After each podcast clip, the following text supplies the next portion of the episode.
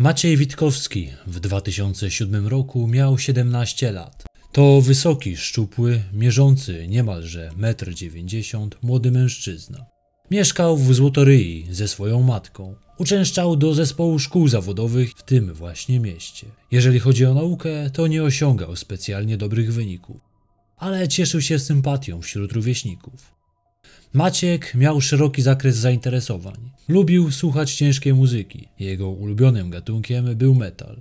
Czytał dużo książek, lubił też ambitne kino. W zakresie jego zainteresowań były komputery, a także fotografia. Jak wspomniałem, słuchał ciężkiej muzyki, takiej jak black metal. Zmienił też sposób ubierania się na charakterystyczny dla tego typu muzyki. Od jakiegoś czasu gustował w czarnej odzieży. Nosił też mroczną biżuterię. Nastolatek zaczął też pisać własną książkę. Jej tytuł brzmiał Dusza Kruka. Zaczął interesować się tematyką satanizmu. Matka chłopaka nie zdawała sobie sprawy z tej nietypowej fascynacji, choć faktycznie zauważyła u niego w 2005 roku zmiany. Przestał chodzić do kościoła. Twierdził, że Bóg nie istnieje. Przestał się też modlić. Nie chciał też, by w jego pokoju wisiał krzyż.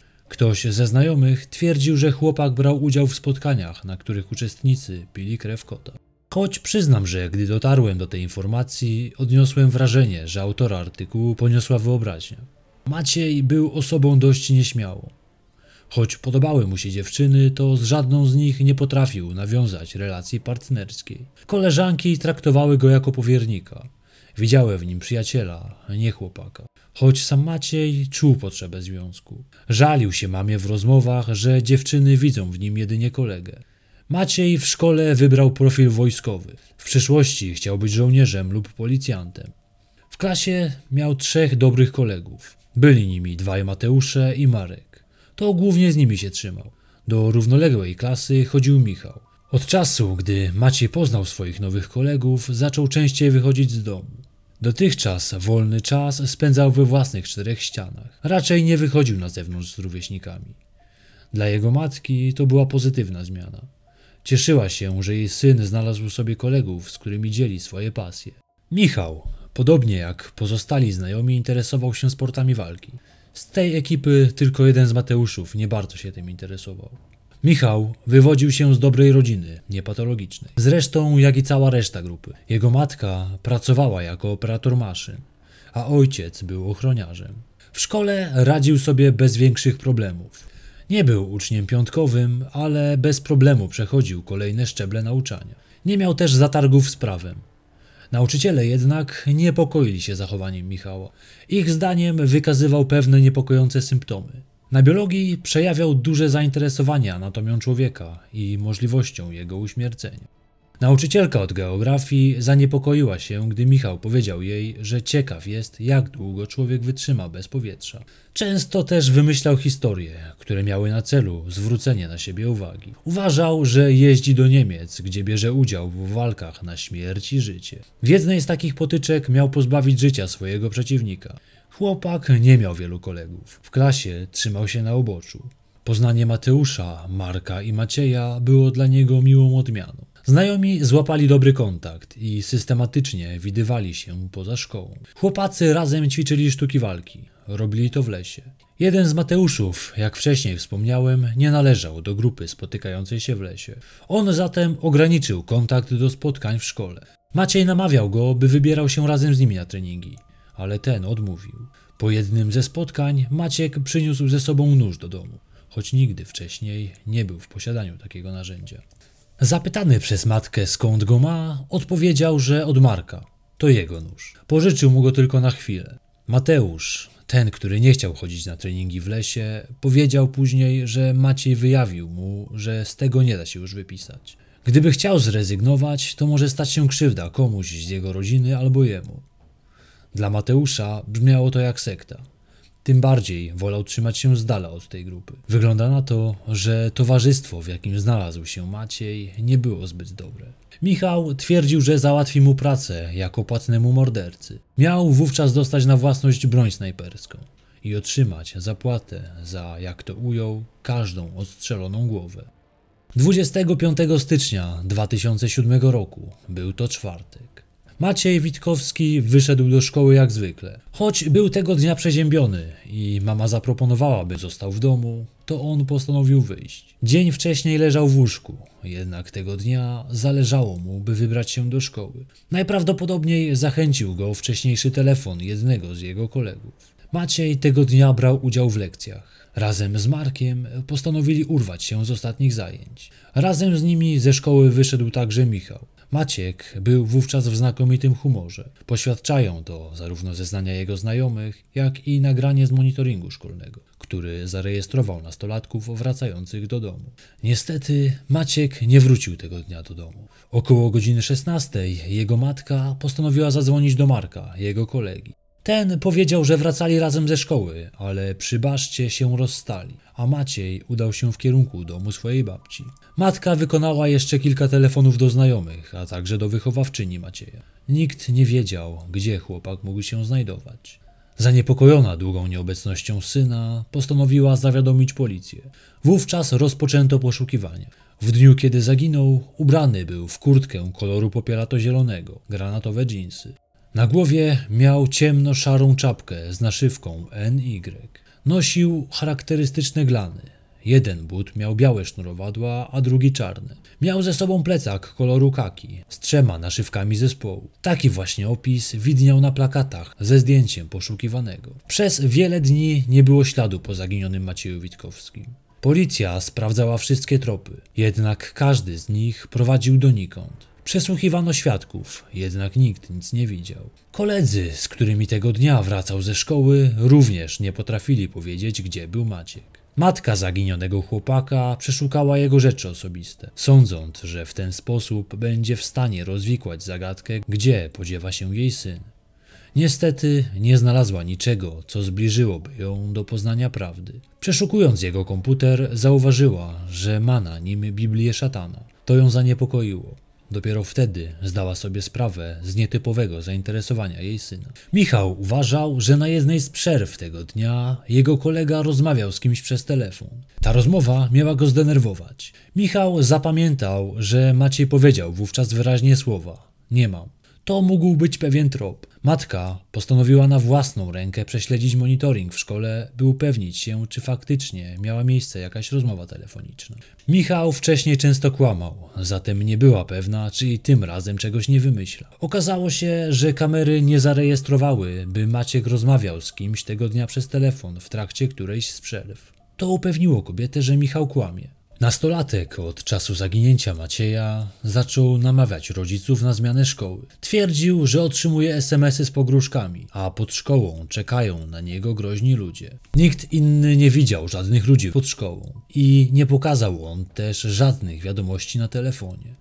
W ten sposób przez trzy miesiące nie udało się ustalić, co się stało z Maciejem.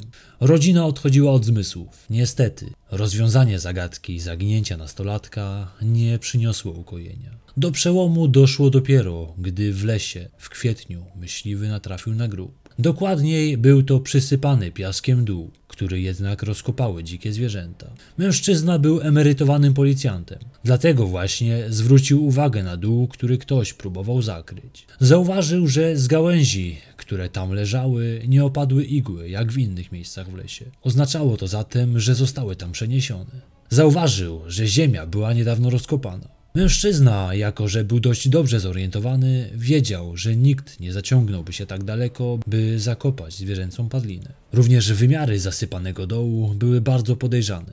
Nazajutrz mężczyzna udał się na pobliski posterunek policji, gdzie zgłosił swoje obawy względem znaleziska w lesie. Została wysłana ekipa, która miała to sprawdzić. Wówczas okazało się, że pod ziemią zakopany był właśnie od kilku miesięcy poszukiwany Maciej Witkowski. Nie było wątpliwości, że chłopak został zamordowany. Miał podcięte gardło. Wiadomo zatem, że ktoś z wcześniej przepytywanych osób kłamał. Największe podejrzenia padły na kolegów, którzy feralnego dnia wracali z Maćkiem ze szkoły. Byli nimi Marek, Michał, a także Mateusz. Troje nastolatków musiało zostać przesłuchanych. Zatrzymani zostali dzień po ujawnieniu zwłok Macieja. Wszyscy oni brali aktywny udział w poszukiwaniach kolegi, gdy ten uznawany był za osobę zaginioną. Każdy z nich rozmawiał z matką Macieja i zapewniali ją, że nie mają pojęcia, co się stało. Czyżby kłamali?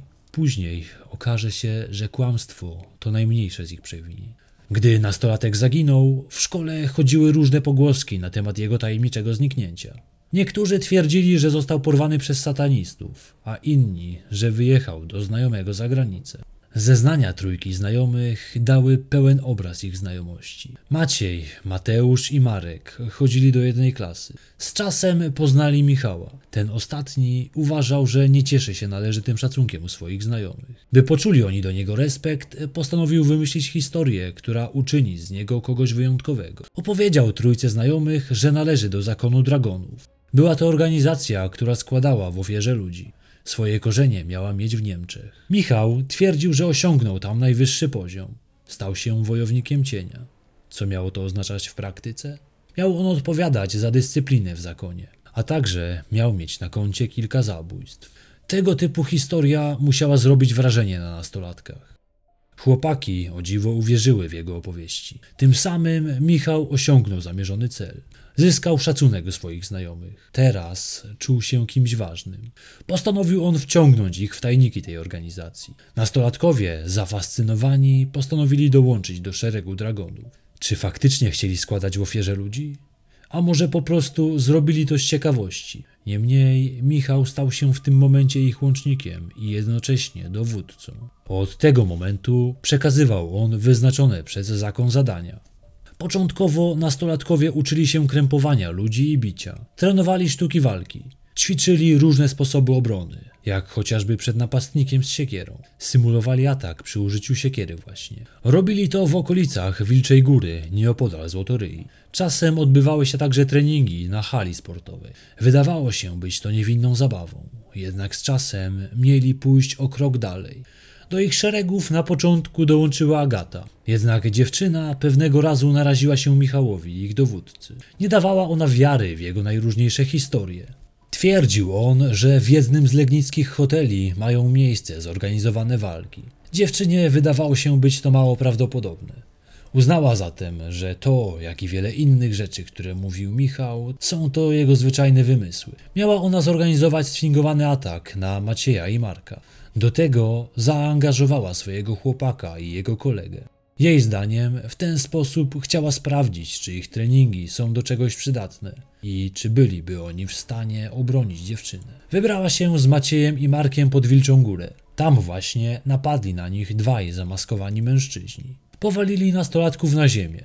Związali im ręce żyłką do koszenia trawy i przykładali noże do gardeł. Wrzucili ich do rowu, gdzie leżał już jakiś człowiek z głową owiniętą bandażem. Agata wiarygodnie odgrywała swoją rolę. Krzyczała i błagała napastników, by nie robili im krzywdy. Wówczas zaciągnęli ją w pobliskie krzaki, a ona zaczęła wydawać przeraźliwe krzyki. Po kilku chwilach napastnicy wrócili i uwolnili Macieja i Marka. Potem uciekli w kierunku Złotoryi. Chłopaki myślały, że ich koleżanka nie żyje. Okazało się jednak, że była cała i zdrowa. Wówczas zdali sobie sprawę, że zostali przez nią nabrani. Gdy wyszło na jaw, że to wszystko była sprawa Agaty, została ona odsunięta od treningów. Dziewczyna uważa, że wszystko odbyło się pokojowo. Nikt nie miał do nikogo pretensji, ale zaprzestała od tego czasu uczęszczać na treningi. Michał jednak miał nieco inne zdanie. Jako dowódca zakonu postanowił, że Agata musi zapłacić za swoją zuchwałość. Jednocześnie Maciej miał przejść próbę lojalności. Michał powiedział mu, że ma zepchnąć niepokorną koleżankę ze skały, jednocześnie pozbawiając ją życia. Dawał mu na to zadanie dwa tygodnie. Chłopak miał jednak ogromne wątpliwości. Co innego mówić o składaniu ofiar z ludzi, a co innego naprawdę pozbawić kogoś życia. To był moment, kiedy Maciej postanowił odpuścić. Nie był zabójcą i prośba Michała była dla niego czymś nie do zrealizowania. Odmówił wykonania polecenia i jednocześnie postanowił skończyć z zakonem dragonów. Wówczas miał powiedzieć kilku osobom o tym, co tam się działo. Swoim zachowaniem zdenerwował Michała, który był w swoim żywiole. To przez zakon poczuł się ważny. Maciej swoim zachowaniem zagrażał jego pozycji, jaką wypracował sobie w towarzystwie.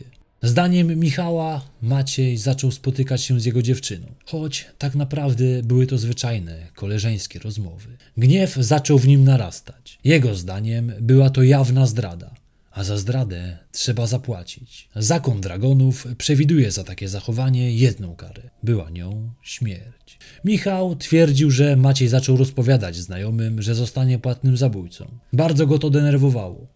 W tym momencie Michał zaczął nakręcać Mateusza i Marka przeciw dezerterowi. Wmawiał im, że każdy w głębi duszy jest sadystą, ale nie każdy potrafi należycie to pielęgnować. On im w tym pomoże. Powiedział też chłopakom, że został wydany wyrok przez centralę z Niemiec i dowódcy mają się osobiście pojawić na egzekucji, którą oni będą musieli wykonać. Według Michała wysłannicy dragonów mieli przyjechać aż z Niemiec, by ich obserwować. Jaki był faktyczny przebieg egzekucji? Michał w trakcie przesłuchiwania obciążał swoimi zeznaniami Marka. Podczas przeprowadzonej wizji lokalnej wyjawiał, że widział jak ten podcinał gardło Maćkowi. Sam Marek również początkowo przyznał się, że to on zadał śmiertelny cios. Teraz przedstawię Wam wersję, jaką udało się ustalić. 24 stycznia 2007 roku Mateusz na zlecenie Michała poszedł wykopać u zbocza Wilczej Góry grób. Zrobił to przy użyciu saperki. Nie było to łatwe zadanie, ponieważ panowały wówczas mrozy i ziemia była zmarznięta. Niemniej nastolatek wywiązał się ze swojego zadania. Wykopany przez niego dół miał długości 1,80 m, a głęboki był na 80 cm. W tym właśnie miejscu planowali zakopać zwłoki Macieja, który za chwilę miał stać się ofiarą zakonu. Michał miał powiedzieć Mateuszowi i Markowi, że za niewykonanie polecenia obu grozić będzie śmierć. Nazajutrz zwabili Macieja zaraz po szkole pod pretekstem wspólnego treningu. Chłopak myślał, że sprawa jego odejścia z zakonu rozeszła się po kościach i nie podejrzewał, że jego koledzy mogą mieć względem niego niecne plany. Na Wilczą Górę zabrał go Michał. Po drodze poczęstował go jeszcze kanapką. Powiedział mu, że to jego ostatni posiłek. Maciej się zaśmiał, ponieważ był przekonany, że jego kolega żartuje. Gdy dotarli na miejsce, znajomi powiedzieli, że Maciej będzie odgrywał rolę ofiary. Mateusz był tam już wcześniej, by odśnieżyć dzień wcześniej wykopany dół. Chłopak, niczego nie podejrzewając, założył sobie na głowę kominiarkę, tył naprzód. Poprosił także kolegów, by położyli mu pod kolana pokrowiec od saperki. Na nim miał uklęknąć. W ten sposób chciał uniknąć pobrudzenia sobie spodni. Wiedział, że mama byłaby na niego zła.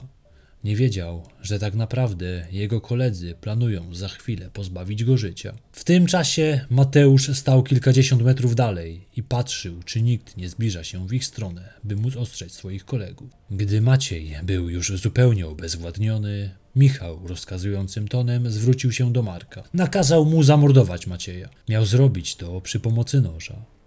Chłopak jednak protestował. Nie potrafił posunąć się aż tak daleko. Wówczas obezwładniony nastolatek zdał sobie sprawę z tego, co się działo.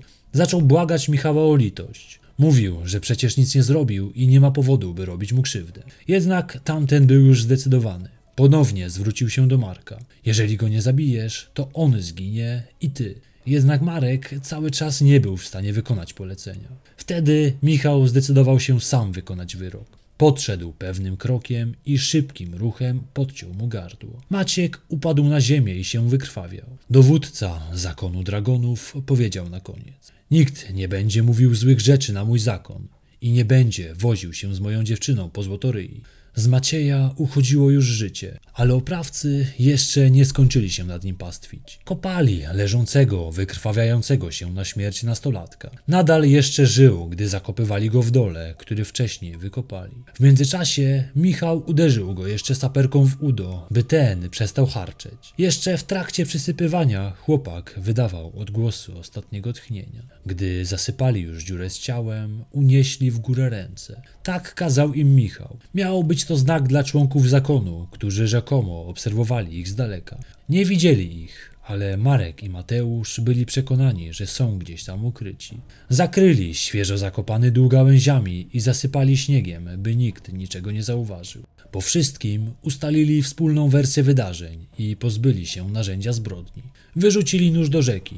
Dokładniej zrobił to Mateusz. Gdy już skończyli, Marek i Mateusz udali się na strzelnicę. Michał pojechał do swojej dziewczyny.